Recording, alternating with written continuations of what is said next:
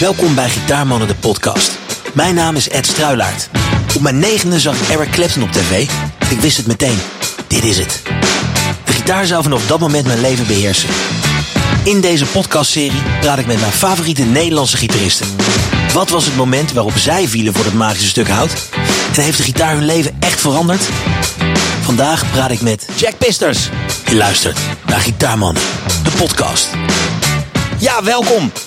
Lieve mensen, bij een eh, speciale live aflevering van uh, Gitaarmannen de podcast. We zijn hier vandaag op de Muzikantendag in de Melkweg in Amsterdam. En uh, we hebben vandaag een geweldige gast in ons midden.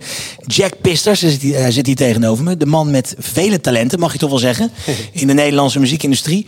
En Jack is niet zomaar een gitarist. Nee, hij is ook docent en consultant. Die zich heeft ingezet voor de popafdeling. En de Amsterdam Electronic Music Academy van het Conservatorium van Amsterdam. Hij heeft nationale en internationale bands en artiesten geadviseerd op het gebied van sound en productie. En heeft een onschatbare bijdrage geleverd aan de ontwikkeling van de muziekscene. En vandaag uh, ga ik met Jack in gesprek. En het beste van alles, de mensen die hier aanwezig zijn. Nou, daar komen toevallig ook weer mensen binnen. Goeiedag, ga lekker zitten. Neem een uh, stoeltje erbij, zou ik zeggen.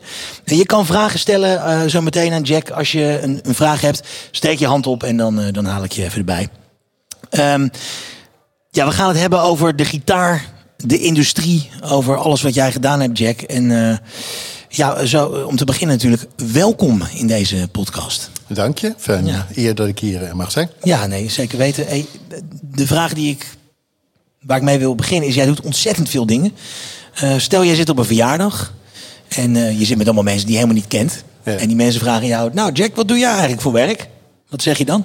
Nou, ik zeg in eerste instantie toch nog wel vaak dat ik gitarist ben. Ja? Dat is ook hetgene, ja, dat is ook wel mooi. Maar en dan vraagt hij, ja, dan zeg je ook natuurlijk muzikant. Maar als ze dan echt doorvragen, want heel vaak in Nederland zeggen ze natuurlijk ook van ja, maar hoe verdien je dan de kost? Ja, precies, dat soort vragen. Want, uh, dan is het allemaal muziek gerelateerd. Ja. En ik vind het ontzettend fijn al van jong af aan, wat ik dan heb uitgevonden, wat af en toe best lang geduurd heeft, om dat te delen met. Uh, met jonge mensen of iedereen die eigenlijk geïnteresseerd is. Ja, maar dat is wel een beetje de, de rode draad volgens mij als ik jou een beetje jouw leven zo overzie. Tot op heden dat je inderdaad heel erg bezig bent met muziek, educatie, inderdaad delen van kennis. Um, heb je dat altijd al in je gehad? Nou, ik kom wel uit een familie waar niet van mij, mijn zus ook heel erg in het onderwijs zit. En die zijn ook een stukje ouder. Maar als je dan begint, dan heb je dat zelf niet door. Nee. Dus op een gegeven moment... Um, nou, ik heb begin blokfluit gespeeld, Diepe Zuiden, uh, met muziek. Dat vond ik wel leuk, moet ik eerlijk zeggen. Dat is heel populair om te zeggen. Uh, toen ging ik naar de piano. Dat vond ik eigenlijk ook om, Eigenlijk de reden was dat je dan naar de grote stad kon, naar Heerlen. En dat vond ik ook heel spannend, gewoon in de trein.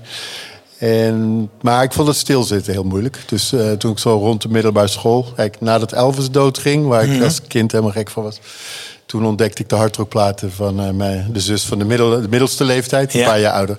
Deep Purple en Rock, uh, Made in Japan. En toen was het Hek van de Dam. En... Laten we even helemaal teruggaan naar het begin. Ja. Want waar, waar stond jouw wieg?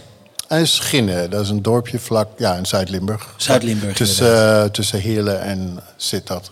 En uh, de, de muziek, wat, wat, wat voor rol speelde dat zeg maar binnen het gezin? Nou, in principe gek genoeg niet zoveel. Mijn ouders hadden er niet zoveel mee. Mijn vader was mijnwerker. Oké, okay, ja, dat dus, was natuurlijk in die tijd ja, dat, in Zuid-Limburg. Dat klinkt, uh, klinkt heel lang geleden. Maar dat, en ja, god, hard werken en maar mijn moeder was heel erg van de opvoeding en netjes en uh, gewoon school. En uh, die vond dat muziekles en zwemles daarbij hoorden. Dus dat ging van uh, klassiek piano en wat ik zei, blokfluit. Mijn zuster speelde heel goed piano en blokfluit. Maar toen ik twaalf was, heb ik op middelbare school zelf een elektrische gitaar gebouwd. Want die, die kreeg ik niet. Oh. En toen ging jij, wilde een, jij wilde een gitaar? Ik wilde gewoon elektrisch gitaar spelen. Toen ik Richard Blackmore gezien had, en dat was ook een van de eerste dingen. Ja, ik wilde gewoon hardrock spelen. En ja. waar toen heel veel klassieke, pseudo-klassieke invloeden in rockmuziek. Snel, hard, uh, meedogenloos in mhm. rock. Tot ik, ik weet nog dat ik dat hoorde en ik dacht, wat is dit dan? Ja. En uh, ja, dus we, toen uh, kreeg ik geen gitaar. Ik heb hem zelf gebouwd in de handarbeidles. in een soort, ja, echt had een aan- en uitschakelaar erop gezet, omdat ik op tv zag dat er gewoon knopjes op zaten. Dus, uh, En hij deed het. Ik had er via een vriend van mijn zus die, uh, die wist hoe je dat kon aansluiten. Een telefoonelement uit, uh, uit een telefoon gehaald van de intercom van het gymnasium. Oh, wow. En daar een pick-up van gemaakt. Alleen die trok na drie, vier maanden verschrikkelijk krom. Maar er zat een hals op die van een akoestische gitaar bedoeld was. De body was een SG, zelf uitgezaagd en helemaal zilver gespoten. Dus ik had wel een mooi punt gekregen voor handarbeid. Maar als eindresultaat... Uh, en toen hebben ze van ellende van de valsheid toch maar de elektrische gitaar voor me gekocht. En toen, ja, dat was Rek van de Dam. Ben je toen gelijk op les gegaan? Nee, er was niemand die elektrische gitaarles geeft. Later heb ik wel les gehad van Rick Nolof. Uh, maar die hield, dat super gast en ook heel veel geholpen. Maar die hield zelf helemaal niet van hardrock. Mm en, uh, dus ja, het was echt plaatjes uitzoeken, cassettes, duizenden naalden gesloopt, uh, alles uitzoeken. Wat. En daar, daar kwam mijn onderwijsding. Dat, er waren heel veel oudere gasten die kwamen mij vragen: hoe speel je Iron Maiden? Hoe speel je Michael Schenker? Judas Priest, Unleashed in the East. Van Halen natuurlijk. ik was 13 toen ik. Eruption hoorde. En naar Pinkpop ging in 1980. En dat... toen dacht ik dat, ja, hier, dit moet ik ook. Dit is wat ik wil doen. Ja, maar dat was natuurlijk dan wel de mazzel. Dat als je daar woont, dan is Landgraaf niet ver weg. Dat was onze opvoeding. ja, ja. één keer per jaar dat. En, uh, en waar haalde je dan zeg maar de muziek vandaan? Want kijk, tegenwoordig is het natuurlijk makkelijk. Je, je opent het internet. En je, maar jij zei, je ouders die hadden niet heel veel met muziek. Dus nee, hadden die wel plaat in de kast staan waar je aan, aan kon laven? Robert Stolz operettenmelodieën. Ah. nee, dat was echt... Uh, ja, dat was gewoon radio luisteren en dan opnemen op een grote bandrecorder. Uh, top 2000, Queen. mijn eerste singeltje was David Bowie. Uh, Electric Blue, Run, ja, allemaal die dingetjes. En dan ging je het gewoon uitzoeken tot je het wist. En dat was heel frustrerend in het begin. Ja. En dan ging je top opkijken en één keer per maand kwam er een, uh, een, uh, een hardrockband, kwam Rainbow met een nieuwe single of iets wat je leuk vond. En dan zat je te kijken en dacht, oh ja, dat akkoord pak ik ook wel eens. Of ja, precies. Dat, dat, dat komt me redelijk bekend voor. Ja, precies. En wat was het moment dat je voor het eerst in een bandje kwam? Want ja, waren er een soort van like-minded mensen bij jou in de omgeving? Weinig. En ja, het was gek dat ik piano kon ik redelijk spelen, blokfluit, allemaal iets beter, gek genoeg. Maar de gitaar, dat ontplofte echt gewoon omdat ik ook, ja, ik deed heel snel weinig anders, zo vier, vijf uur per dag. En uh, ja, dat was gewoon thuiskomen. Dus ik had eigenlijk heel snel bandjes met oudere gasten. Eerst op de middelbare school met een vriendje die heel brutaal was, die ging zingen. En zijn broertje ging drummen. Maar toen wisten wij nog niks. En dat traden we gewoon op tussen de schuifdeuren zonder bassist. Uh, was 14, 15 of zo. Maar toen ik 16 was, uh, had ik echt een eigen hardrockband. Je had Morgana Le Fay. Met een hele toffe zanger, uh, Richard B. Het waren allemaal hele goede gasten over. Goede muzikanten. En ze waren allemaal van de HAVO. en daar hing ik ook altijd mee rond. Terwijl ik zat zelf op hetzelfde schoolgemeenschap op het gymnasium. En toen gingen we op school optreden en dan speelden we Iron Maiden, eigen stukken. En uh, we sloegen ook de stoppen eruit, zoals hier net. en de directeur die liep uh, scheldend rond als barbaars. Uh, toen dacht ik, dit vind ik wel interessant. Ja, ja toen... was dat het moment dat je dacht van... dit is volgens mij ja, dat was de rest van mijn leven muziek maken en stoppen eruit laten knallen. Dat was wel een ding. Uh, Van Helen was wel een live op Pinkpop. Dat was wel ook een, echt een, uh, ja, een mooie zon. Uh, het was gewoon zo'n goede sfeer. En ik had een moment dat ik in de kelder van een vriend... met een hele harde buisversterker Smoke on the Water waren aan het spelen allemaal. En toen kwam er ook echt op een gegeven moment rook uit die versterker. Ja. Dat was echt, toen dacht ik, dat that's a sign. It's a sign. It's a sign from nee, Het was gewoon vooral heel leuk. En, en we werden gespot, de zanger en ik, door een band Avalon... En daar zat een gieter. Die waren allemaal acht jaar ouder. Dus wij waren 16 en zij 24. Dat uh, is achteraf heel bijzonder. Maar dat ging prima. En uh, daar heb ik ontzettend veel van die andere gitaristen geleerd. En daar gingen we echt mee opnemen. En het laatste jaar middelbare school, toen ik 17 was, won ik de gitaar van Kerry Moore. Um, met een gitaar-solo-wedstrijd. Oh ja? En daarvoor was ik nog, wat moet ik, wat moet ik studeren? Moet ik niet gewoon naar de universiteit? Want de ouders zaten er wel aan te trekken dat je met zo'n middelbare school dan iets verstandigs gaat doen. Ja. Maar gelukkig heb ik daar niet naar geluisterd. En nee. uh, toen, ben ik, uh, ja, toen gingen we heel veel spelen doordat ze een management hadden en een plaat maken. En dus toen speelden we zoveel dat studeren buiten de muziek geen zin had gehad. En toen ben ik wel uh, eerste jaar in Maastricht geweest op het conservatorium.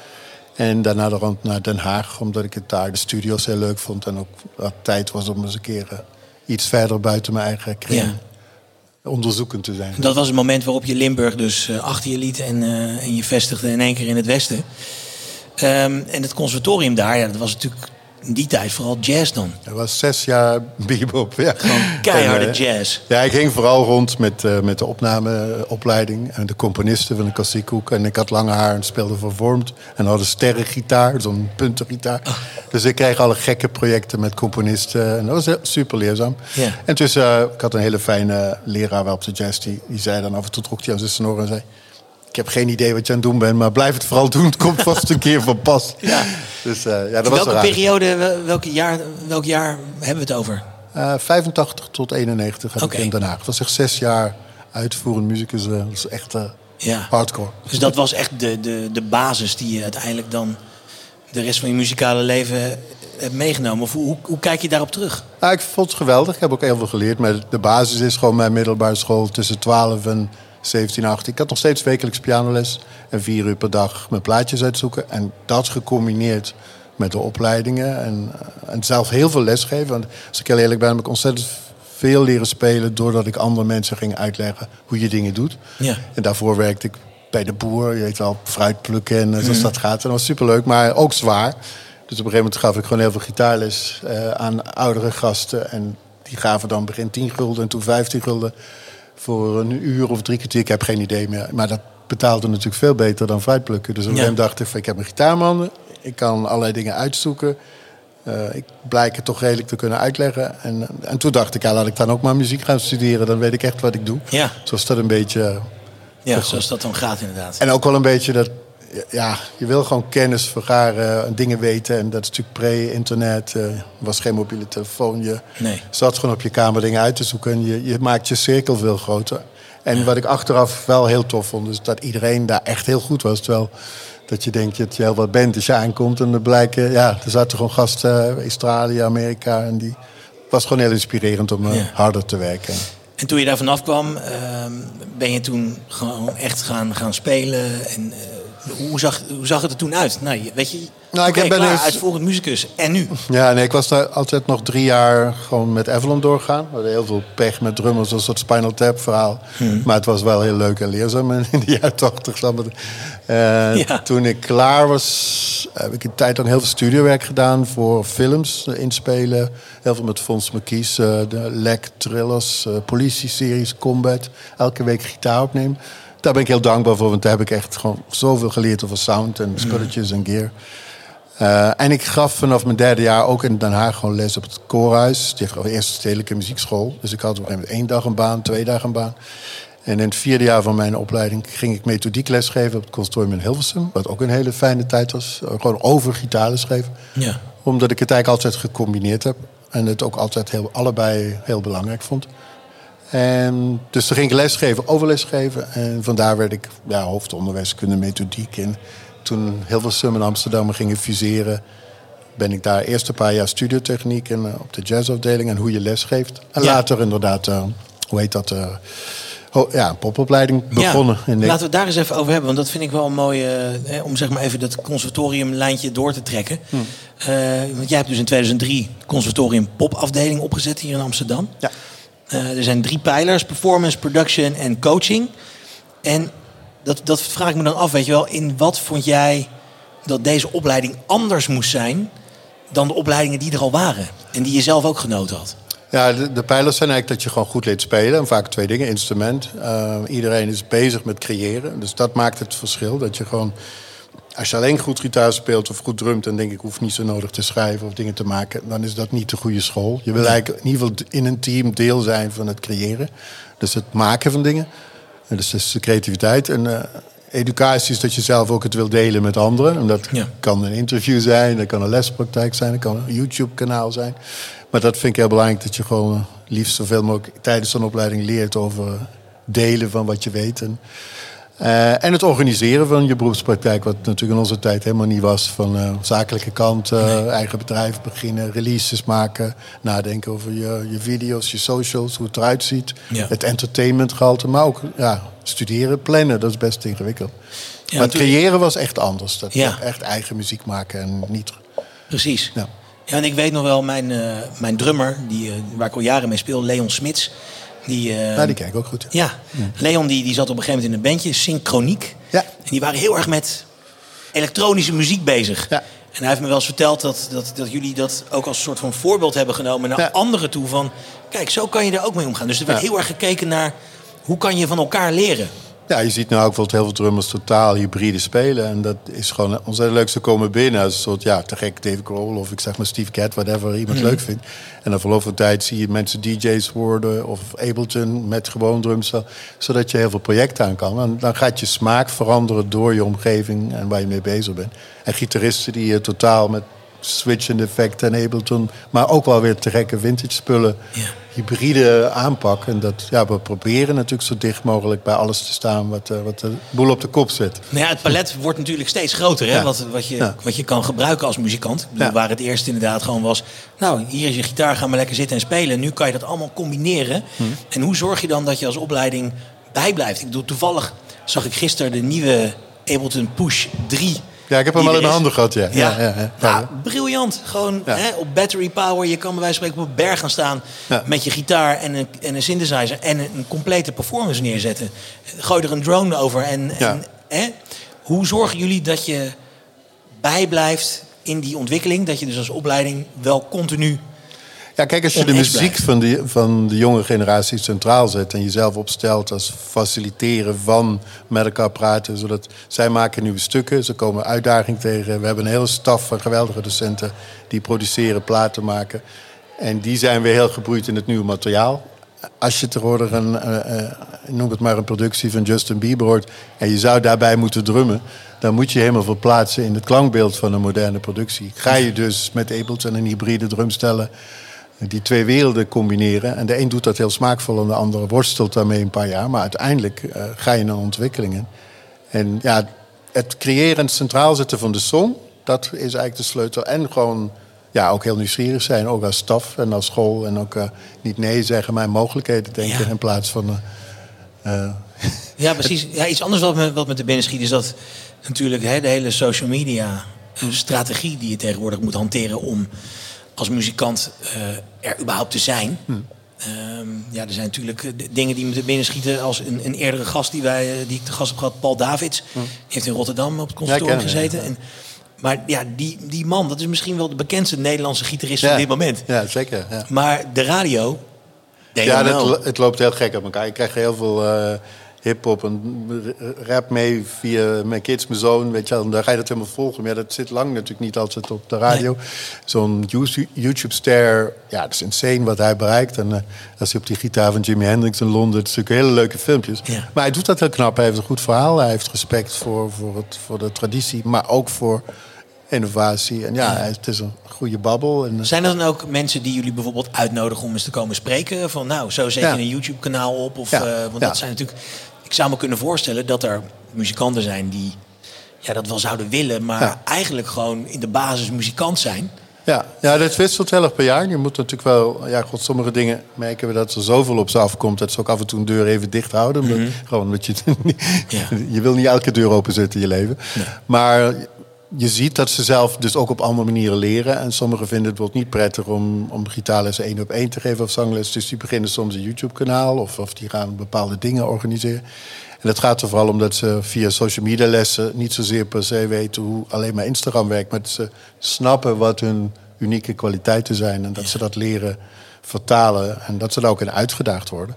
Ja, we weten allemaal hoe moeilijk het ook is. Dat alleen maar goed spelen, uh, ja, dat werkt gewoon. Misschien toen ook al niet hoor, maar hmm. nu al helemaal niet meer. Wat dat betreft is er veel veranderd in 30 Zeker, jaar. ja. Maar wel heel gaaf. Want het, ja, nogmaals, we hebben nu ook een online... We hebben een elektronische muziek, Amsterdam Electronic Music Academy.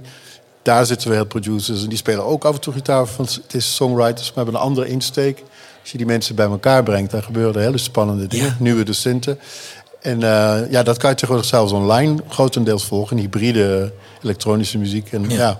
en die, in coronatijd merk je dat mensen op hun kamer zingen, bassen, Ableton, Logic en gewoon lekker zitten te knutselen. Ja, dan is het niet meer zoals bij mij vijf uur per dag gitaar, maar wel vijf uur per dag met, met muziek bezig zijn. Ja, met muziek. Met, en daar met komen hele spannende dingen uit. Ja. ja. Ja. mooi. Ja, dat is, uh, ik, toen baal ik wel eens dat ik niet meer jong ben, Jack. Ik, had nou, ik heb de school gemaakt waar ik zelf naartoe ja, willen gaan. Ja, dat begrijp ik. Ja, ja, En hoe ver is dat? Want dat is nog eventjes dan... En dan gaan we daarna door naar, naar de gitaar. Hm. Um, in hoeverre verschilt dit dan met wat je in Tilburg hebt, de Rock Academie?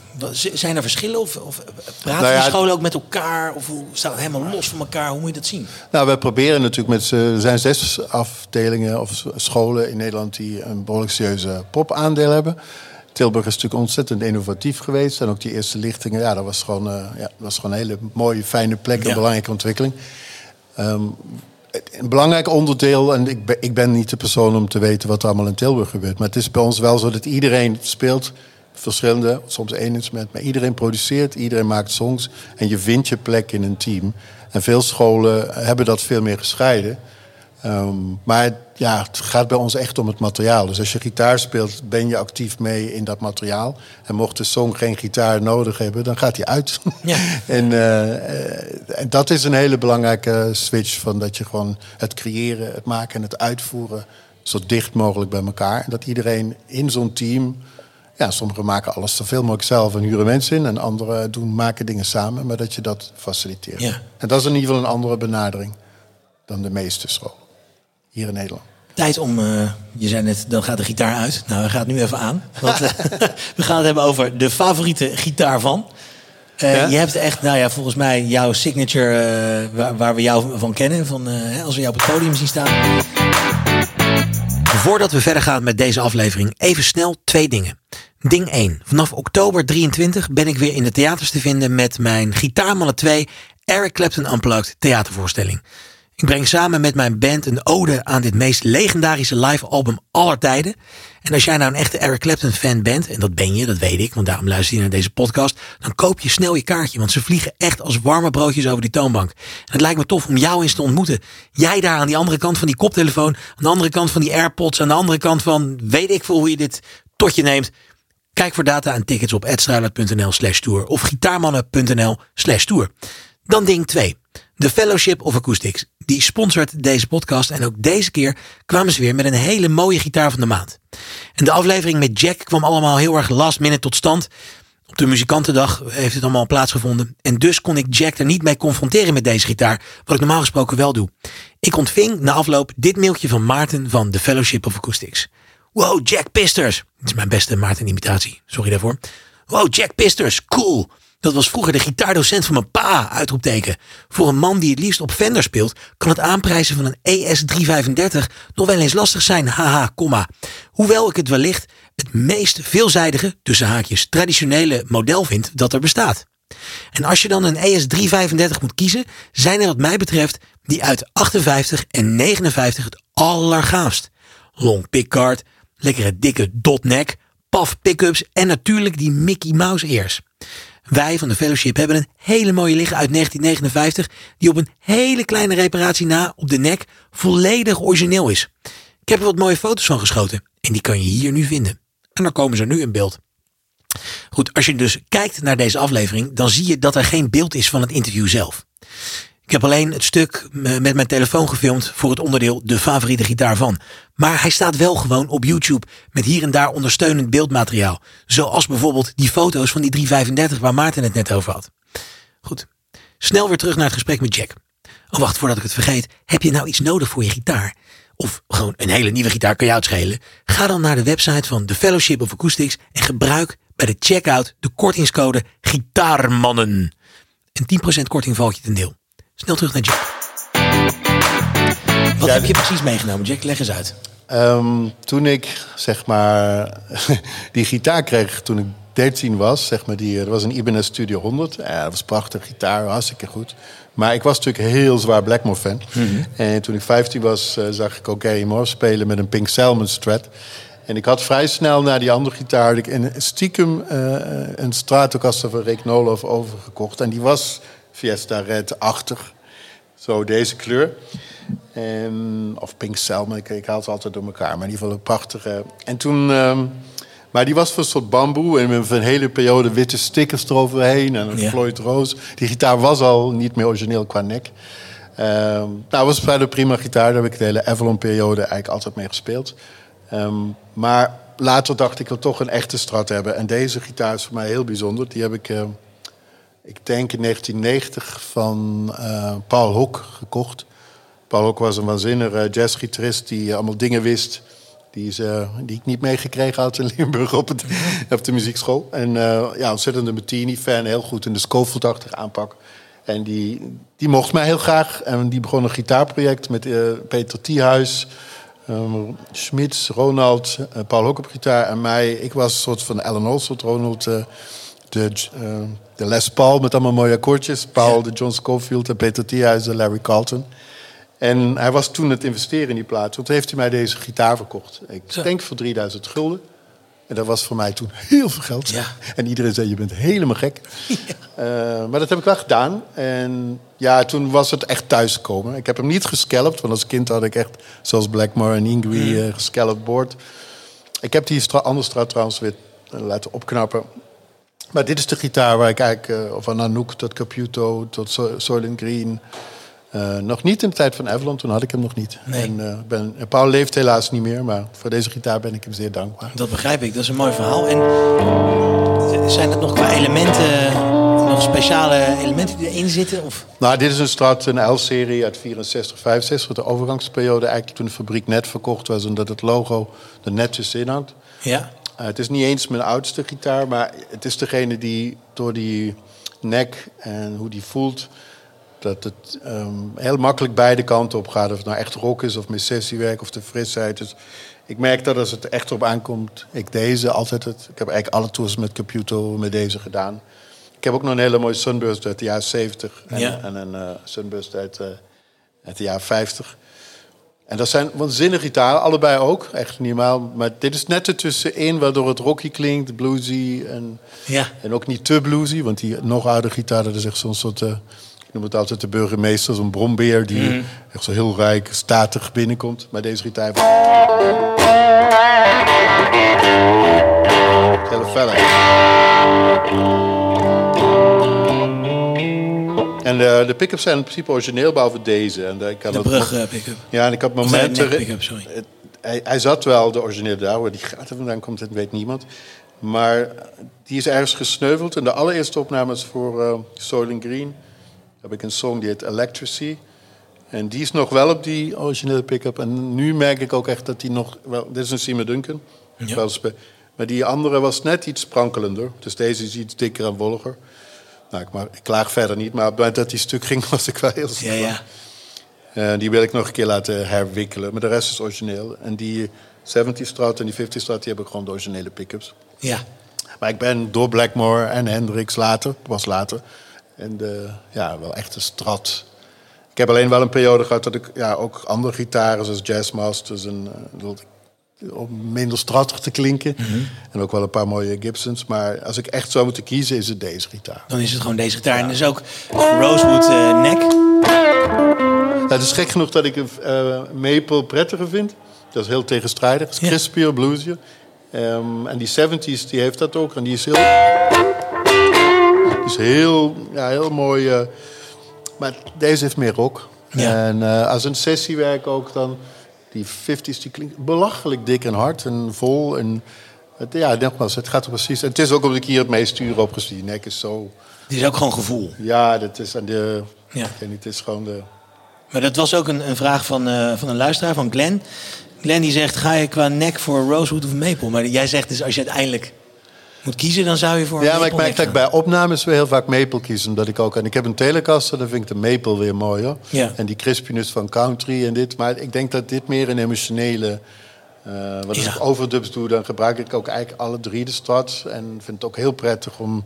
Ja, nogmaals een jazzmaster of een music master... of ook Doe Sonic, allemaal van die wat meer studenten. Ik heb een, ehm, een music master uit 1957... en zo'n sandcolor kleur, zoals uh, Gilmore ze een van zijn eerste strats heeft. Het zijn allemaal waanzinnige gitaren. Maar ja, als je dan... Ik weet dat ik ooit eh, in een huis was dat er brand uitbrak... en dan is dat de eerste die, dat de die eerste, gepakt nou, wordt. Dan hebben we die vraag alvast eh, gesteld. Ehm, even kijken, als we nog naar deze gitaar kijken. wat, wat voor snaren heb je er normaal gesproken Ik, op zitten? ik heb heel lang ehm dat Dario 011. En dus ik, daar kan ik normaal gesproken echt al een paar weken mee doen. Als ik op tour ben en het is heel intens. Dus bij Caputo, dan zet ik elke dag nieuwe snaren op. Ja. Ook omdat als ik dat niet deed, de tweede of de derde dag erin breek. En dan worden ze ook vrij dof. En het zijn gewoon heel normale 6,99 euro snaar. Ik heb nu wel zo'n eh, zo'n merk uit Amerika met de hand gemaakt. Eh, ik kom even niet op de naam, maar ik ben, eh, die heb ik van Vedran, een- een keer van de Staat. Dat is Ja. een goede vriend van mij gekregen. En die zijn ook heel mooi en die zijn ontzettend zuiver en die klinken prachtig. Ik merk alleen dat hoe ze aanvoelen ik soms wel weer eens gek vind. Of zo. Als ik waar, zit aan- het- waar zit hem dat dan? Ja, daar zit dan misschien een coating op. Hoe ze, ik weet niet precies, want het is wel met de hand gemaakt. Maar het fijne van die snaar is wel dat, dat eh, de hele hoek waarin dat materiaal is super nauwkeurig gedaan is. Waardoor ze ontzettend zuiver zijn. Echt zuiverder dan deze. Oh. Maar ja, er zijn ook snaren van 30 eh, euro. Dus dat als je elke dag zou vervangen. Ze gaan ook wel langer mee. Maar ik merk ook soms dat ik weer gewoon op de Daria 011. En op die 70 Strat zit de Daria 010. En waarom heb je daar dan 010 op zitten? Als je daar 011 op zet, dan wordt hij te stug. En dat is, ik, ja, ik heb daar heel veel mee geëxperimenteerd. En dat is echt zo'n gitaar die, die ik ook omlaag stem. Zelfs een halve toon lager. En wordt iemand als... Uh, ik heb een Jimi Hendrix project gedaan. Die had eigenlijk hele dunne bassnaren en hele normale 010, 09, maar niet zo hele dunne topsnaren. En dan krijg je een heel andere balans tussen laag en hoog. Dus dan denk je, moet ik dat dan proberen? Want ik, ik denk je van, wat zou dat... Maar dan ga ik dat toch doen, de avond van tevoren. Ja. En bij de Jimi Hendrix filmpjes, dat was het tweede filmpje, had ik dat gedaan. Toen dacht ik, vrek, het is echt... Dan kom je veel, tien keer zo dichtbij. Dan kom je in de buurt. Ja. En op die 50s gitaar, als je daar 011 op zet, dan is hij heel, ook heel stug. Die werkt gek genoeg, hoewel dat in die tijd niet normaal was. Heel, klinkt hij heel fijn bij 010. Ja.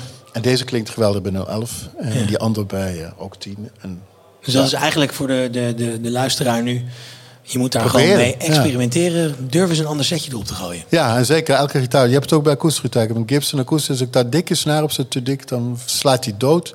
Terwijl als ik er dan dik op zet, mijn stemmen, alles een hele toon lager... en werk met kapos, dan is het ongeveer een, eh, een kerkorgel zo groot. Ja, dus dat houdt dat is, uh, en dat, kijk, een Martin gitaarakoestisch die kan wel heel veel spanning hebben. Die is anders gebouwd, omdat Johnny Cash gevoel, zeg ik altijd. Mm -hmm. maar ja, sommige die zijn ook weer te stug. Dus het is wel experimenteren. En, en het allerbelangrijkste is heel veel spelen op een gitaar en mooi gestemd. Of in elk geval daar bewust van zijn. En uh, uren maken op een instrument, zodat ja. hij tot leven komt. Wat raad je aan qua intonatie en dat soort zaken? Om dat daar zelf ook mee te experimenteren? Of moet je hem gewoon altijd wegbrengen als je hem... Uh...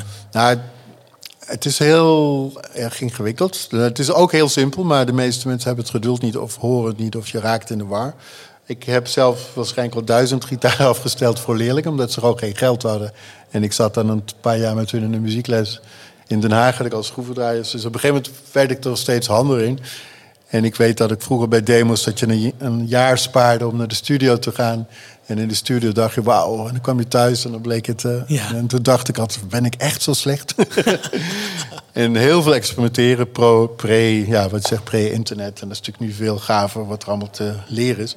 Maar het is ook echt toon, context, versterkjes luisteren, snoertjes checken, snaartjes iets hoger, aanslaan. Eh, de pick-ups moeten goed staan. Dus het geheel van intonatie is veel complexer dan alleen die zadeltjes. Ja. Maar er zijn ook weinig. Een muziekzaak heeft iemand er ook geen tijd voor om, om anderhalf uur tussen de klanten door. Nee. Dus als iemand een gitaar niet aansluit, dan weet je eigenlijk al dat hij niet helemaal het goed krijgt. Het is toch, als, ja, ik wil niet zeggen als een mens, maar de spanning op de nek een beetje als een Formule 1-wagen. Ja, Alles werkt met elkaar samen. Ja, het tunen van een, van een gitaar. Ja. Iemand noemde mij de guitar uh, whisperer. ik heb er veel in studiosessies, ook voor anderen... dat ik in eerste instantie altijd ga kijken van... Want uh, als je een plaat van de Foo Fighters hoort... dan hoor je gewoon ook al die boventonen van die bas en gitaar... die zijn zo goed in elkaar gezet, waar de drumstellen gestemd zijn. Dus een heel groot deel van de mooie klank met mooie mics. Maar ja, je moet wel dat instrument. Je kan wel laag affilteren, maar als de pick-up te laag bij, staat en je krijgt van die. Ja. Dan moet je dat er om opfrissen. Terwijl het beter is om het er een beetje al uit te halen. En dan kan je heel anders compressen. De input moet gewoon goed zijn. Ja. En Hendrix, ik weet niet of het waar is, maar die kocht gewoon 12 strats bij Manny. En dan ging hij zo'n beetje draaien. En ik zeg altijd van, je hebt dan bijvoorbeeld, als je Little Wing. Ik heb natuurlijk nu niet die sound van, maar. Nee. En als je dan. Dus dan wil je eigenlijk die. Dus dat je, en dit is dan. Zo'n beetje. Die middenstand. Dan heb je Mark Knopfler. Ja. En die. Dat komt maar Blackboard dingen de, dus al die pick-ups hebben eigenlijk een soort ja, een versnellingsbak. Ja. En je hoort eigenlijk als dit, die te dof of te dik en die te dun is, dat die pick-ups niet goed staan en de spanning. Maar daar heb ik heel lang over gedaan om dat uit te vinden. En nu, ja, op een gegeven moment ga je dat gewoon horen. Maar dat is veel doen. En nou ja, en dat is nu natuurlijk met, met YouTube is het ook wel fijn dat daar uh, genoeg dingen te vinden zijn online. Toch? Ja, eh, het zit ook troep tussen. Er zit troep tussen. En eh, ja, wat lastig is dat je gewoon wel met je amps en je spullen een setting moet maken dat je die dynamiek hoort. Als je wilt, dit is. Ja.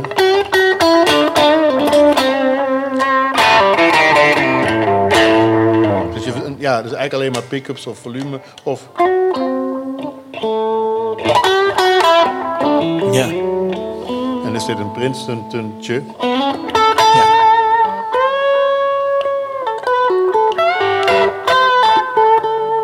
Ja, ik heb natuurlijk wel het geluk gehad omdat ik had een, we hadden een manager bij Avalon die gewoon ontzettend veel busreizen. Dus ik heb mijn zeventiende ZZ Top, Rainbow, Whitesnake, uh, Yes. Alles gezien. Creedence, Clear, Tom Petty. In de, ja, de ongelooflijke... Toen besefte ik dat niet hoor, maar dat is zo'n ongelooflijke leerschool geweest. Uh, en uh, ja, natuurlijk de concerten van Pinkpop, zoals je al zei.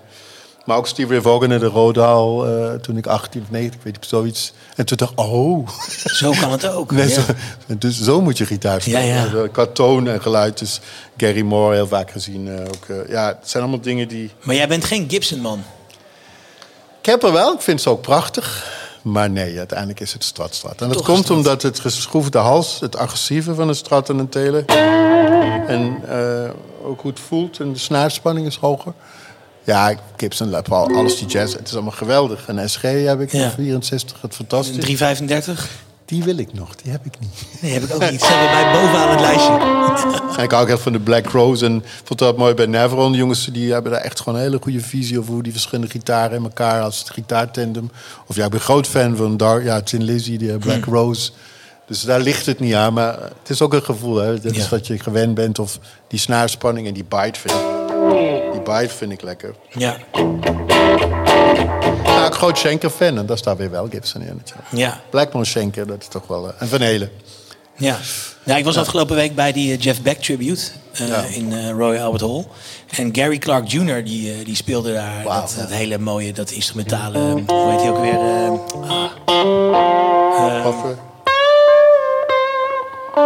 ja, die. Ja, ja, ja. Because we've ended the Ja. service.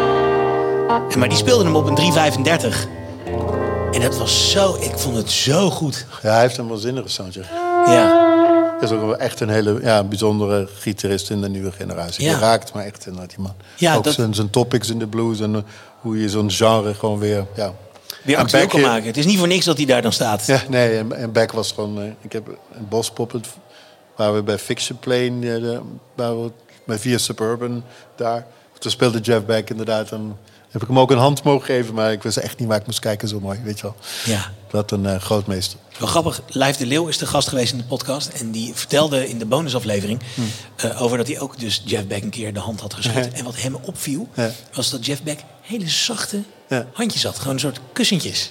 En hij zei toen, toen wist ik in één keer waar die sound van Jeff Beck vandaan komt. kijk, het zit hem in de vingers. Ja, dat zeker. Ja. Dat is sowieso. eh, ja, als ik iemand in advies je een, een voorstelling hebben van hoe je wil klinken, dan kan je eigenlijk. eh, je kan bijvoorbeeld op zo'n gitaar zitten. Je zou. wel, een 60s kunnen klinken door de manier waarop je iets aanslaat. En ja, als je dat beeld hebt van zo willen klinken, dan zit voor heel groot in. Zit dat gewoon in je vingers. Ja. En die apparatuur, dat is ook mooi bij Clapton. Of, of dat hele verhaal dat Ted Nugent voor programma eh, deed van... ehm, volgens mij Van Hele deed voor programma van Ted Nugent. En Ted Nugent zei met die Birdland... mag ik even insteken in je rek voor Eddie? Want je klinkt zo geweldig. Ja, en dan stopt hij die gitaar. Dan klinkt hij gewoon als Ted Nugent. Ja, ja, ja. En dat, dat was bij eh, Jo- Clapton, die bij John Mayer... eh, John Mayer, fantastisch geluid en helemaal... En Clapton zegt, ja, dan pak maar wat. Ja, ik heb geen speciaal versterker, maakt niet uit. Gewoon een twin reverb en dan is het echt meteen Ja. Clapton. Ja, ik heb Ja. laatst een keer zo'n eh, Rick Rundown gezien met, met Clapton. Oh. En nou, die heeft gewoon eh, wel de, de Eric Clapton signature strat. Maar gewoon die je uit de winkel haalt. Ja. Weet je wel? En hij heeft eh, nou, inderdaad twee ampjes staan. Vendertjes. Niks, niks bijzonders. Ook gewoon uit de winkel. Ja. En dat is het. ja. Hij heeft gewoon de overdrive van, van de amp gebruikt hij ook. En hij heeft natuurlijk in zijn, in zijn gitaar... eh, die achterste toonpot, zeg maar... dat, dat Ja. is een overdrive eh, circuit. Oké, ja. ja. Ja, dat is... eh, ja. Dan Ja, ben je er al. Ik, ik, ik ben het ook natuurlijk helemaal eens. Maar daar zit dan ook alweer een stukje van gemak in. Van maakt niet uit. Terwijl, Ja. ik, ja, als ik gewoon Clapton in die tijd met een 335... dat ding in de Albert Hall zijn... Ja. dan hoor ik wel een toon die ik nu niet meer hoor. Nee, klopt. Dus dat, dat is, is, ik eh, moet je wel toe, eh, echt, eh, dat moet ik wel, wel toegeven. Dat afgelopen dinsdag klonk hij wel wat normaaltjes. Oh, ja, ja. Tussen de rest. Ja. Dat toen maar Gary Clark opkwam. En, ja. wow. Ja. Ja, en dat is toch belangrijk. Van, ja, god, gemak. Het, ik weet niet, mensen zijn... Ik dat vond ik wel moeilijk soms aan Nederland. Als je dan internationaal toert, dan oh, heb je die spullen en dit. En hoe werkt het dan? Hoe klinkt het zo goed? En hoe, ja, gewoon bij daarvan praten. En hier was het wel heel vaak, joh, slaaf, sloof je niet zo uit. Uh, kan ja, klein, uh, kan, het, kan, je niet, uh, kan je niet gewoon doen. Ja. Dat, dat is wel echt, ja... Bedoel, Jeff Beck is zijn hele leven lang met toon en geluid. En het werd gewoon altijd, in ieder geval niet minder. Nee. Wel anders, maar... Ja, dat is een obsessie gewoon. gewoon. Ja. En als je daarmee stopt, ja, dan dat is in ieder geval zonde lijken. Ja, dat, dat denk ik ook wel inderdaad. Dat brengt ons gelijk bij het volgende item. Let's talk about gear. ik heb begrepen dat als iemand een gear nerd is, nou, dan zit hij nu hier tegenover me. Ik heb, ik heb me meerdere gevonden. Nee, nee, ja, ja. nee ik ben heel erg. Maar er zijn natuurlijk meer. Ja, dat, het, het, het, moet in verhouding blijven. Dat is ook, het hoeft ook eigenlijk niet. Want je hebt ook mensen die, uh, die gewoon heel veel uh, sportauto's hebben. Ja, het is niet heel woke natuurlijk op dit moment. Maar, nee, bedoel, nee. Um, maar je hebt in ieder geval, want nou, je hebt een pedalboardje meegenomen. Ja. Heb je al wat, wat spulletjes opstaan? Wat, wat, wat heb je bij je? Nou ja, kijk, ik, ik zal er even een fotootje van maken. Die plaats ik even op uh, de Gitaarmannen socials. Ja, doe dat wel. Um, ik, heb, ik heb niet mijn grote bord meegenomen waar ik echt dan uh, normaal gesproken... Dat, dat, kan ik niet uitzetten, ik weet niet waarom. Um, maar dit is gewoon puur dat ik ook iets heb. En ik vond die Griekse jongen, die uh, jam pedals... Die ja. maakt een soort multi-effect. En ik vind sommige heel tof. Die delay is heel tof. En... Dat is die grijze... Ja, die, die witte hier. Ja, ja die witte, ja. ja, ja en dan, als ik in zo'n setting heb, dan heb ik in elk geval een delaytje en wat, wat, oh, ja. wat geluiden. Ik vind die, die, die, die is een soort opgevoerde tube skimmer met meer laag. Die Rodenberg heel mooi. En, ja. en die, die, die Mojo Vibe vind ik ook super. Maar normaal neem ik die helemaal niet mee. Sterker nog, die Mojo Vibe heb, heb ik van iemand geleend. Um, maar het is gewoon, ik wel die, die MXR, daar heb ik er een paar van. Ja. En die heb ik, dat is een soort zand in de motor. Dus als ik clean speel, is het eigenlijk nooit clean. Staat die altijd aan? Als ik, die staat altijd ja, aan? Heel vaak wel. En dat, ik doe dat soms ook met andere boosters en zo. Maar ik vind het gewoon lekker als clean, niet helemaal clean. Dus... Ja.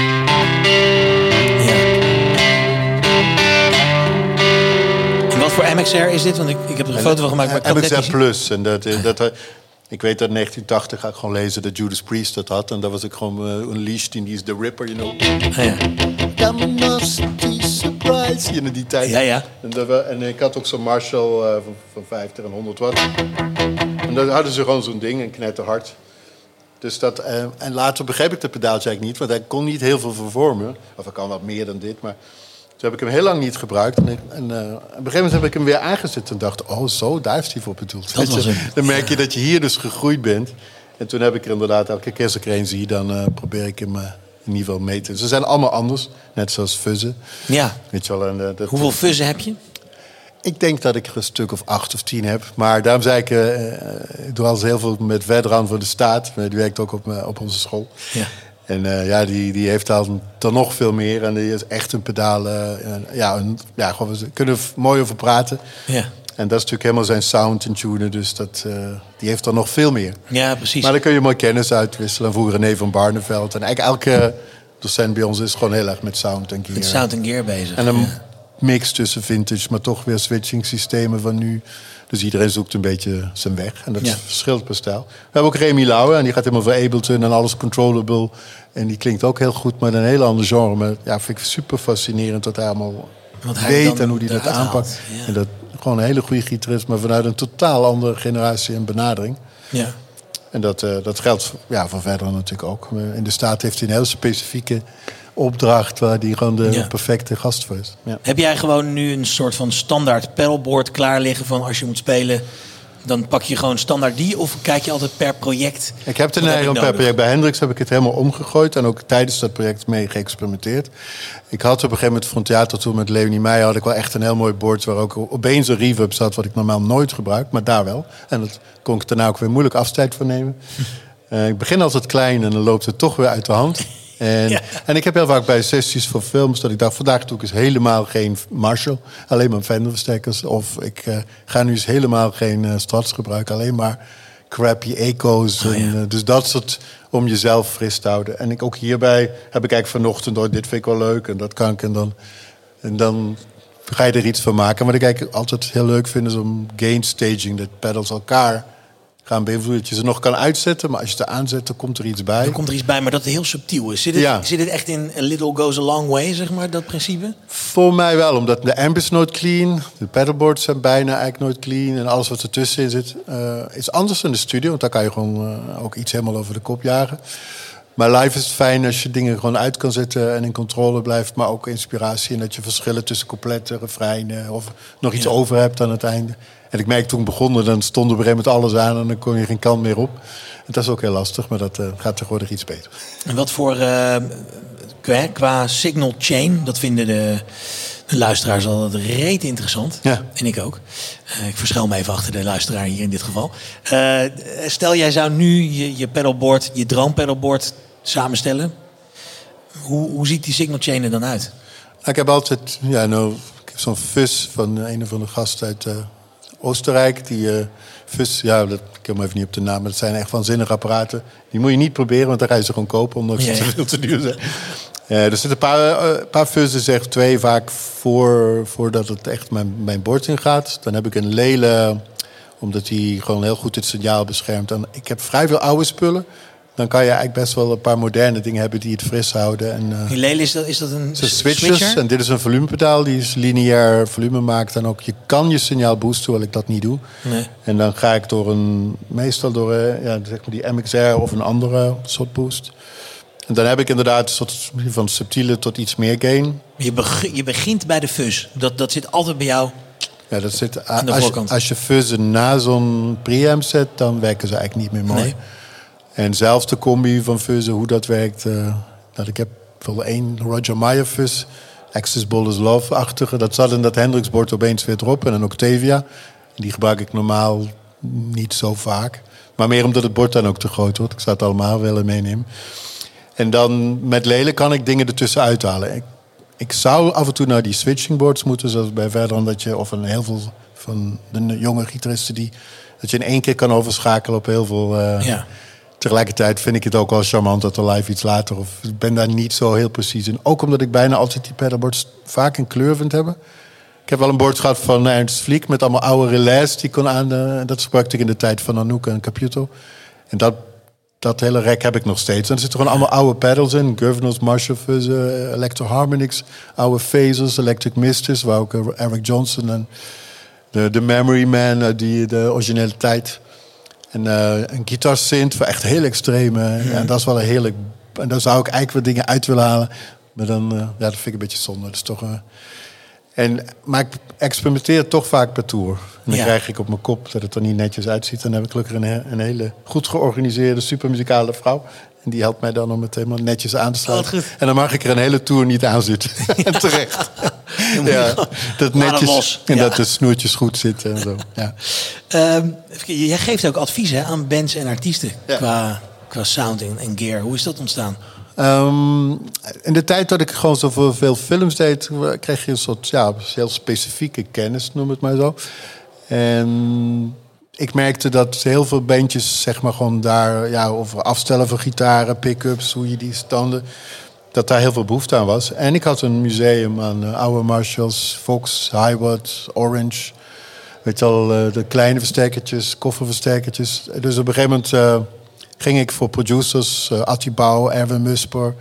Ja, dan ging ik vaak bands die uit het buitenland kwamen... gewoon drie, vier, vijf, zes geluiden neerzetten. Ja. Baseman, Fox, Highwood, Orange, oude Marshall, nieuwe Marshall. Met goede speakerkasten erbij. En dan ging je dat in de studio aansluiten, goede kabels snoeren. Dat verschillende settings klaarzetten voor, voor Nederlandse bands of buitenlandse bands. En dan merkte je opeens bijvoorbeeld, ja, bij de Simple Minds bijvoorbeeld, hoe, hoe, hoe, brak de gitaren waren. na eh, of dat er iets anders mis was, maar waardoor gewoon iets niet lukte. En dan ging ik aan draaien, stemmen, Ja. pick-ups. En dan, gegeven moment klonk het dan beter dan wat ze hadden gehuurd van anderen. En, en ja, dat was een eh, mooie insteek. Ja. Ik kon mijn spullen onderhouden, goed krijgen, eh, verhuren, nieuwe spullen kopen. Ja. Van Three Doors Down tot, ja, je weet heel veel bands gedaan. En uh, Crasup, maar ook buitenlandse bands. En ja, puur ja, gewoon helpen met zuiverheid, intonatie, Ja. kleuren, karakters, verschillende speakersets. En dat ook soms voor modelingbedrijven, zoals dat je, dat je vaak je live ervaring vertaalt naar plugins. Ja. Zoals eh, ja, dat zijn de... Dat is zo'n beetje gegroeid. Maar, dat, doe ik natuurlijk ook voor bands op school. En voor de bands die ik qua muzikaal gecoacht heb. Maar dat is natuurlijk toch iets wat... Hè, als jij een, uh, iets in een winkel koopt... En dan krijg je niet dat advies. Nee, dat is, uh, nee, dat is ook echt nerdy. En, uh, ja. en in Amerika heb je gewoon, uh, als je naar lezen heb je Andy Brower Rental. En ja, je kan alles, alles vinden daar. En er zijn gewoon bedrijven, vroeger bij toen de budgetten groot waren, dat er gewoon een gast komt voorrijden met 60 snares, met vellen. En ja. die kan stemmen. En je kit verschillende. Ja, dus dat, ik ken ook een jongen bij ons die dat heel goed kan. Op het consortium Marco Borgraaf, weet je, die dan ja, je moet die bezetenheid hebben. Op een gegeven moment ga je anderen helpen met die bezetenheid. Ja. En het is ook leuk of fijn ja, dat je daar misschien als artiest uh, niet al te veel zorgen om hoeft te maken. Maar je moet wel smaak hebben. En dat is leuk waarom je dat gewoon moet ontwikkelen. Denk ja. Dan zet je je bezetenheid in om anderen ja. aan te steken. Ja, en als je een beetje gaat, of een band gaat coachen, op het moment dat je gewoon uh, de sound goed krijgt, gaat ieder, ik heb de hele, ja, als het niet goed klinkt, speel ik gewoon niet goed. En als het wel goed klinkt, kan je opeens vliegen. Ja. En dat wil je ook uh, tijdens opnames hebben. En ik deed vroeger ook wel hele producties, maar met die scholen lukt me dat gewoon niet meer. Dus dan kan ik veel beter een week ingevlogen of, of de gitaren netjes in orde krijgen. Ja. En uh, Koen, de Dikhout, uh, Kresup, uh, allemaal dat dus help je JP Hoekstra met, met zijn sound? Of nou, dat was meer... Ik, weet, ik heb een opname gedaan dus met een LA-producer. Ik denk dat hij er of net bij was, maar het is ook voor, voor een dikke uit. is echt alweer lang geleden. En, hmm. eh, maar het, is fijn om met zo'n producer, want als je bijvoorbeeld met Atti Bouw werkt, dan ja, elke keer dat ik weer bij hem in de studio zit, leer ik belachelijk veel van. En dat is eigenlijk al zo lang als dat ik hem ken. Dus ja, dat is gewoon. Uh, ja, zoals wij over gitaren spreken, is het daar ook die sfeer, weet je. Dan, ja. ja. Ja, wat dat betreft zijn er nog verschillende podcasts te maken qua insteek, want het is zo interessant allemaal. Ja, nou, op die British gitaarbeurs hadden we Joost van den Broek, plus Bart Hennefeld van Textures, uh, Ruud Jolive. Het ging alleen maar wel of not to model en dat is super interessant. En je wil het ook niet, ja, je hebt zelf bepaalde voorkeuren of bepaalde ontwikkeling. Hoe zit jij daarin, in die modeling uh, discussie? Ja, ik vind het nog lastig. Vaak omdat het wel in je eentje op je kamer soms heel goed kan klinken. Je went er ook heel snel aan. Maar de impact van iets in de dynamiek en hoe het in een band... Uh, maar ja, tegelijkertijd toeren, tickets, vliegen, vervoer... het is gewoon niet meer te doen. Dus ik snap dat heel goed. En het gaat heel snel vooruit. Ik heb zelf heel veel Universal Audio's en aux thuis. Maar dan kan ik met mijn eigen buizen, mooie buisstekker... via de aux gewoon meteen in mijn computer. En sinds ik die heb, speel ik wel heel veel gitaar s'nachts. En, oh, ja. Ik slaap iets te weinig. um, Zie je verder niks van hoor. Nee, nee, nee, nee, nee. maar dat is heel leuk. En dan merk ik dat ik uh, niet na een uur denk, hoe, maar dat ik gewoon blijf. Oh, leuk, lekker. Weet je, dus je blijft gewoon spelen. Dus dat gaat heel snel een kant op dat iedereen daar heel goed mee kan leven. Ik vind het wel moeilijk als iemand op een drumstel slaat, die hoort de gitaar niet meer. Ik heb het liever andersom. Dus ik, ik blijf nog even bij mijn, uh, ja, ja, bij mijn stacks. Ja, dat snap ik inderdaad. En de, de, de camper. Uh... Ja, kijk, die verschillen. Ik, ik, ik zou zelf die Fractal vond ik heel interessant. Die ja. Universal Oude vind ik heel goed. Uh, Camper is natuurlijk heel baanbrekend. Ik, ik, ik, heb er zelf weinig mee. Hm. Maar ik vind het ook wel heel knap ontworpen en voor thuis. En uh, is het super handig. Ik denk ook niet... Ik merk dat zij weer allemaal verschuiven naar weer een ander merk. En dat is gewoon heel interessant. Dus ik ben benieuwd waar dat naartoe gaat. Waar het naartoe gaat, ja. Maar die, wat Universal Audio's met plugins en zo, wat je kan doen. En soms ook als je het echte werk kent van speakers en mics ja, je kan kiezen voor 8 inch, 10 inch, die cast, die uh, ribbon mics, ze 57 of wel de 421. Wil ik het op de van hele manier maken. Dus je kan er heel ver in gaan. Maar als iemand zoals jij met heel veel ervaring en dus ook weet hoe dat echt klinkt in de studio, ja. benadert het het voor je gevoel? Hoor jij het dat je denkt van ja, dit het is nou Het gevoel is anders. Ik ben bijvoorbeeld in de tijd dat ik bij Noek zat, helemaal gek van mijn Line 6 Green Pedal waanzinnig ding. Ja, iedereen gebruikte dat ook ja, in de jaren 90. Fantastisch apparaat. En dat, ja, dat is gewoon een briljant apparaat. Maar op een gegeven moment ga je dus irriteren dat alle delays steeds op dezelfde manier langskomen. Ja. En dus het lijkt op. en ik wil daarmee niet zeggen dat iedereen weer tape delays moet gebruiken. Maar de, het feit dat iets anders reageert en je de ene dag te gek en de andere dag. Maar er zijn mensen, ja, ik wil dat het altijd hetzelfde klinkt. Ik weet niet of ik dat wil. Nee, nee. Ik, vind, ik vind het fijn als ik iets kookt, dat het de ene keer zo smaakt en de andere keer net iets anders. En dat, dat, dat je verrast wordt. Ja. ja. Maar dat, dat kan me heel goed voorstellen dat altijd mensen dat heel... Uh, en terwijl ik toch wel een controlfreak ben, vind ik dat iets... Ik vond het ook vroeger geweldig dat ik heb Richie Blackmore wel twaalf keer gezien. Vier keer was hij totaal geniaal, vier keer was hij oké... en vier keer dacht je, wat is met jou gebeurd? Ja, ja, Weet je, dat vond ik toch wel... Uh... Weet je, het flegmatieke. Ja, en risico's, uh, uitdaging, verrassingen humeur.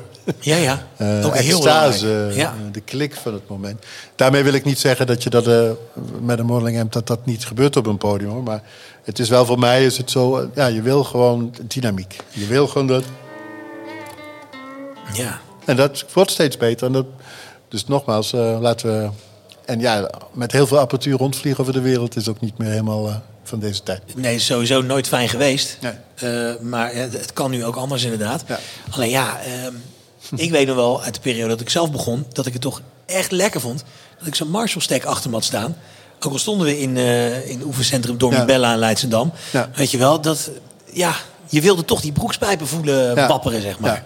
Ik denk dat ik ook de enige hoofd van de opleiding ben die op maandagochtend groepsles geeft. eh, En daar hebben allemaal de verstekkertjes stilstaan. Ik speel op een stekker, een uh, Superlied uit 1969, 100 watt. En als die zacht staat, klinkt die geweldig. Hij is gewoon heel dynamisch. En die attenuators die er nu zijn, die zijn wel echt heel tof.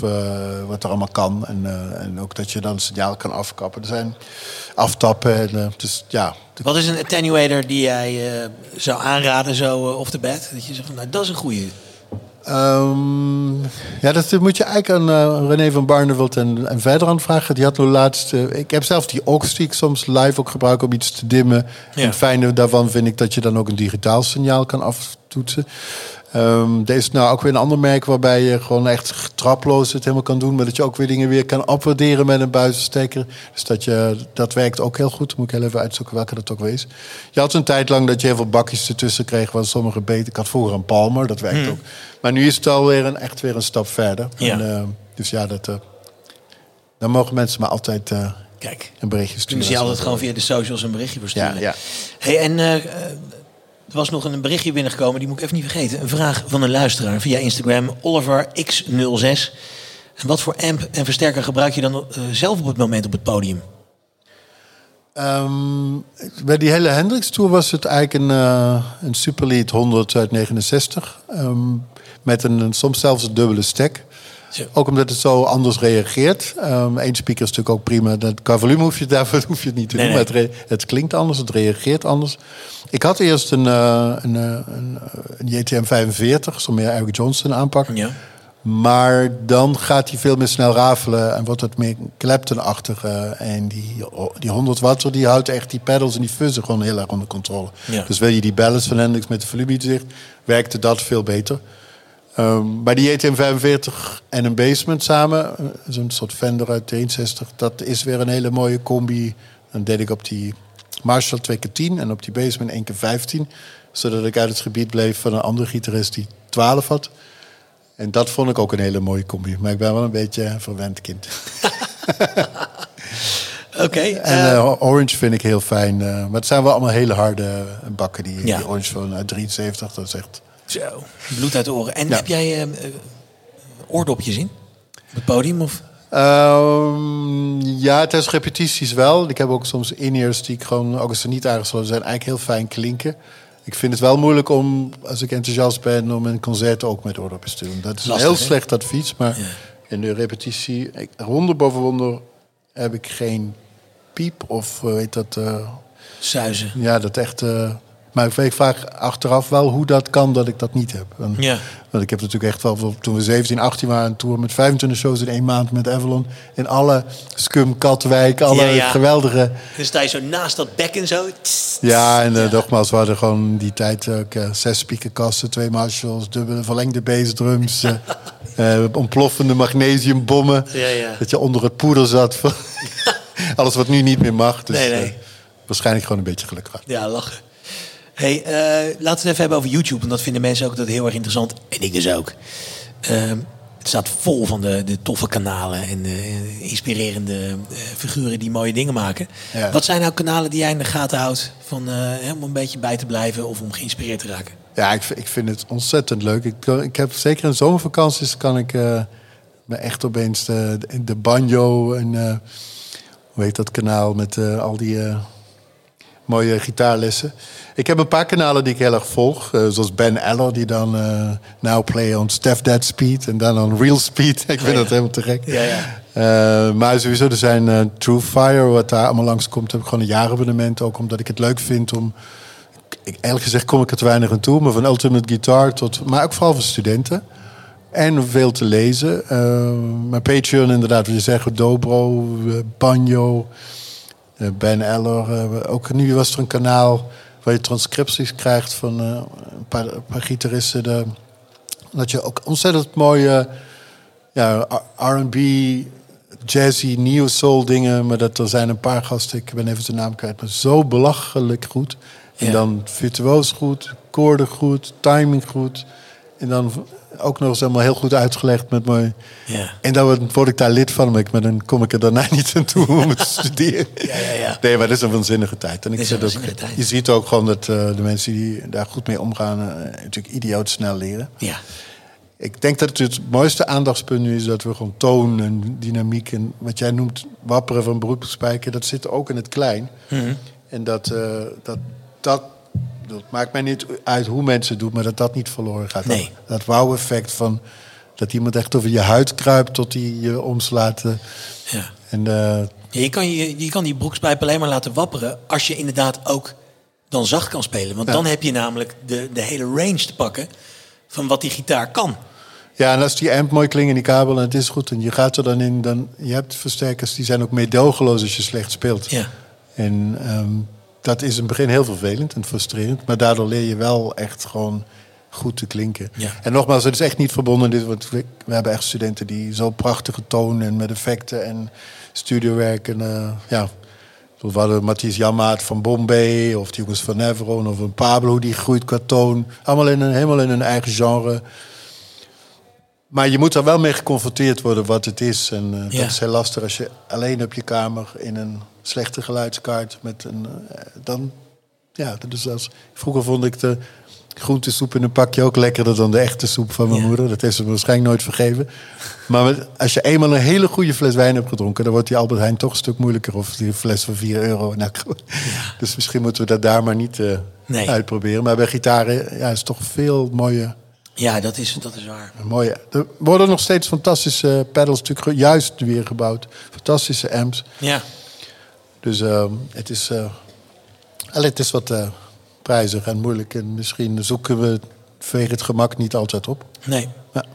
We zijn toegekomen aan het laatste onderdeel. Dat zijn de dilemma's. En je hebt al, de eerste dilemma heb je al eh, eigenlijk voor mijn voeten weggemaaid. Oh ja. Want ik zeg altijd, stel je huis staat in de fik. Ja. Je kan nog één keer terug ingewikkeld in natte handdoeken. En nou ja, welke, welke gitaar pak je nou? Je hebt hem hier op schoot. Ja, dat is wel die. Maar stel, die is al veilig en je kan nog één keer terug. Ja. Je kan nog een akoestische pakken. Welke pak je dan? Um, ja, ik heb twee hele mooie Gibsons. Eén is een JS 200. Dat is, um, noem het maar, de Wonderwall gitaar. Ja. Maar ik Jumbo, toch? ja, en dat, die wilde ik altijd hebben, omdat Elvis dat natuurlijk vroeger... Uh, dat is een prachtige gitaar. Maar ik heb ook een gospel, eigenlijk een veel goedkoper gitaar... Uh, van een 100-jarig jubileum Gibson. En als ik daarop speel, dan komt er altijd een mooi liedje uit. Dus ik denk, als ik heel eerlijk ben, emotioneel ga ik dan toch voor die. En dan koop ik daarna, als ik het ooit weer kan besparen... gewoon een Jumbo uit de jaren 50. Uh. Ja, ja. Nee, maar die, die gospel is heel bijzonder, ja. ja. Je mag ook nog één stombox meenemen. die MXR Plus natuurlijk. Ja, die MXR Plus. Ja, dat is dan toch gewoon... Dat is zo belangrijk voor jouw sound blijkbaar. Ja, en ik heb ook een tijd gehad dat ik het, heel veel tape delays... en ik heb inderdaad nog zo'n uh, zo, zo hele, zo'n oude Maestro Echoplex. Maar ik zou toch die uh, MXR Plus... Die, Kijk, je moet niet gaan denken, oh, die, die Echoplex is veel meer geld waard. dat, nee, ja, nee, nee, nee. nee, want er is, kijk, je, je, je, hebt gewoon alleen nog maar die voor de rest van je leven. dan. Hey, um, dit is een, een interessante, vind ik altijd. Een goedkope amp met een dure gitaar of een dure amp met een goedkope gitaar? Je moet kiezen. Nou, kijk, het is sowieso een goede gitaar. Dat is het allerbelangrijkste. En uh, soms zijn die duur en soms niet. Vaak natuurlijk tegenwoordig wel. Maar nee, goede gitaar en dan een goedkope amp. Goedkope amp? Ja. Want je dus, denkt dat je met een goede gitaar uit een goedkope amp er ook gewoon... Ja, zelfs, ja zeker. Ja. Als die gitaar gewoon echt te tonen, dat, je, dat is wel echt het allerbelangrijkste. Ik moet zeggen, je kan een hele goedkope gitaar hebben die waanzinnig klinken en dan op een dure, goede amp. Dus het is wel, het is niet heel gelieerd aan, aan waarde altijd zozeer. Want heel veel mensen kopen natuurlijk met hun ogen. Ja. En uh, ik had vroeger een Selmer, ja, dat, die hebben gewoon voor 200 gulden of zo gekocht. Waar iedereen, niemand. En dat zijn, ja, dat is een van mijn mooiste gitaarversterkers, weet je. dus je moet, er is veel moois, alleen door internet ja. is dat wel een beetje voorbij bijna. Of moeilijk in ieder geval dat je nog dat soort gouden treffers hebt. Ja, dat is lastig inderdaad. Uh, je moet kiezen de rest van je leven fingerpicking of met een plektrum spelen. Met een plektrum. Waarom? Uh, heb ik eigenlijk altijd gedaan. En uh, kijk, ik ben, vind het geweldig, de, de country en de, de, de Tommy Jemade, wel alles dat. Maar ja, ik, ik ben toch wel echt dan gewoon een Plektrum en Blackmore. Ja. ja, gewoon dat het. Daar zit de basis, ja. Dat is voor jou gitaarspelen.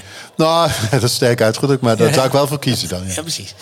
Uh, plektrums, dun of dik? Ik heb ze allemaal. En ik zit, vroeger zat ik op heel dik. Ik maakte ze ook vaak zelf. En dan raakte ik helemaal in de stress als ik hem kwijt was. Of, dus daar ben ik vanaf gestapt. En begin ben ik overal op gaan spelen. Van heel dun voor akoestisch. Dus dat ik in de studio vooral kijk wat past het beste bij die partij. En ik merk als ik afwissel tussen dik en dun, dat ik van alles zoveel leer dat ik op een gegeven moment veel flexibeler word en ritmisch word. Maar medium is tegenwoordig zo rond de 1 is tegenwoordig de, de standaard. Oh dus ik ben in het midden gaan zitten. Dat is allemaal leuk, maar je moet kiezen. Dun of dik? Medium, de, de 1. Nee, nee, nee. nee. Ah, dun, dun, of dik? dun, dun, ja. dan ga je uiteindelijk is het toch dun. Ja, gek genoeg. Ik merkte dat spelers als Metheny, maar ook Edward van Helen... Um, ik ja, is dit dun of dik? Dat is een goede vraag. Ja, nou ja, goed. Mijn hart ligt bij iets dikker, dat moet ik zeggen. Maar vaak merk je dat het hoog en de reflectie in de sound... bij de hoe juiste hoek dun vaak beter klinkt. En wat is de juiste hoek? Ja, mensen kunnen... Het is niet één juiste hoek. Dat vind ik mooi, gitaar, dat je op allerlei manieren kan spelen. Mhm. En uh, ja, wie klinkt beter? Dat, dat is een hele gekke... maar er is wel zo dat als je dus de hoek draait... dat je bijvoorbeeld dus zo, zoals Van hele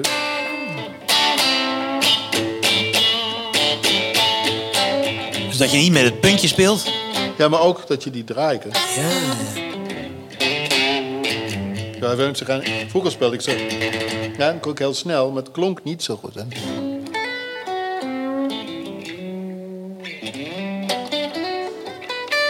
Dus Van Helen speelt zo. En ook veel Hendrix dingen, veel funkgitaristen. Maar je kan die hoek dus helemaal draaien. En daar krijg je heel veel kleurtonen mee. En dat is eigenlijk het fijne als dat niet één hoek is, maar dat je... Ja, dus dat is voor de, de, luisteraar de opdracht van uh, deze maand. Experimenteren. Experimenteren is met de hoek van je plektrum.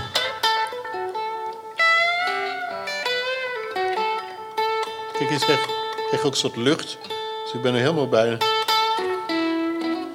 Ja, ja want je hebt hem nu... Je, even kijken, want normaal gesproken is er beeld bij. Meestal mensen spelen zo. Tot dwars eraf. Ja, gewoon dwars. Maar je kan hem zelf zo. Okay. Nu draai je hem een soort van naar jezelf toe. Ja. Ja. Ja.